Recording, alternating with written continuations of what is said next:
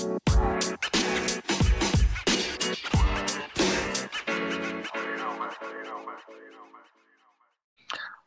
hi, Will. How are you doing today?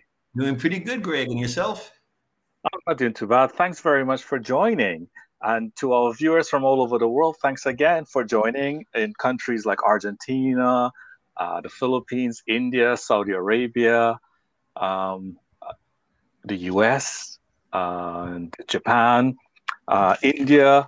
Um, who am I missing out? Iran, Saudi Arabia, so many different places, India as well.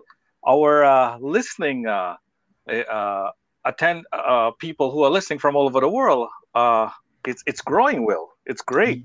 It is, yeah. It's just amazing. I remember, I think our first week, uh, we only had uh, what, maybe a couple of countries on the list, uh, but uh, we've really grown since then. So, without further ado, I'd like to introduce our third uh, English Everyday Idiom session today. And today, we're, our theme is about confusion being confused. All right. So, uh, living in Tokyo, I'm always confused by many different things. So, the first idiom I'm going to introduce today is all Greek to me. All Greek to me. It means that I can't understand the things around me. I'm lost in translation. All Greek to me. And the second one I'm going to introduce today is they keep throwing me the loop. They keep throwing me the loop. So they keep telling me about different things, but it's confusing me more and more. All right. So without further ado, Will, are you ready? I'm ready. Okay, wonderful. Uh, Will, um, I'm frustrated today. Oh, really? I yeah, I keep looking at all the signs outside, and I'm trying to get to my destination, mm-hmm. uh, but the language is so different. There are no English words anywhere. It's all written in different types of Japanese. Oh, it's all it, Greek. It's all Greek to you. Yes.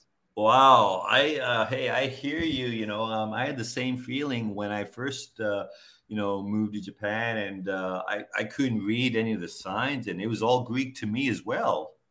How about in Vietnam? How about the signs? Is it Greek to you?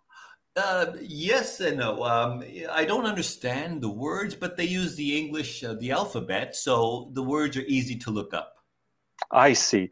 Well, you know, sometimes I find people very uh, helpful and they try to help me a lot, but they keep throwing me the loop because I think that sometimes they really want to help, but they sent me in the wrong direction.